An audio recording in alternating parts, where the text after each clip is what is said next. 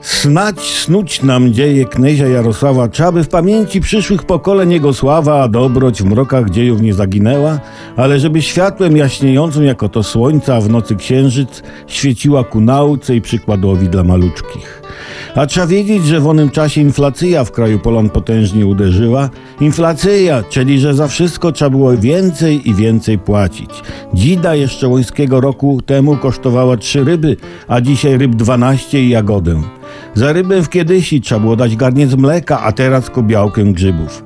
Ale najgorsze było to, że na stacjach obrokowych obrok dla koni znacznie podrożał, przez co podróż koniem stawała się coraz droższa. A stacji obrokowych u Polan sporo było, jako to Arlekin, Latoś, Stodół czy Jakub Szella.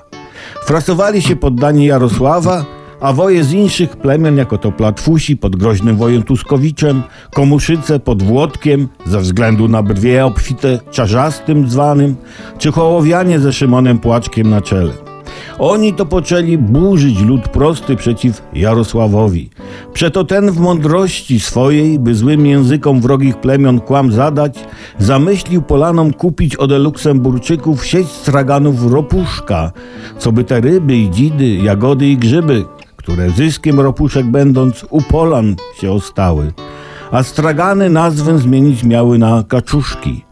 Tak to wrogowie knezia Jarosława swe czerwone ze wstydu wraże karki ugiąć musieli przed jego mądrością.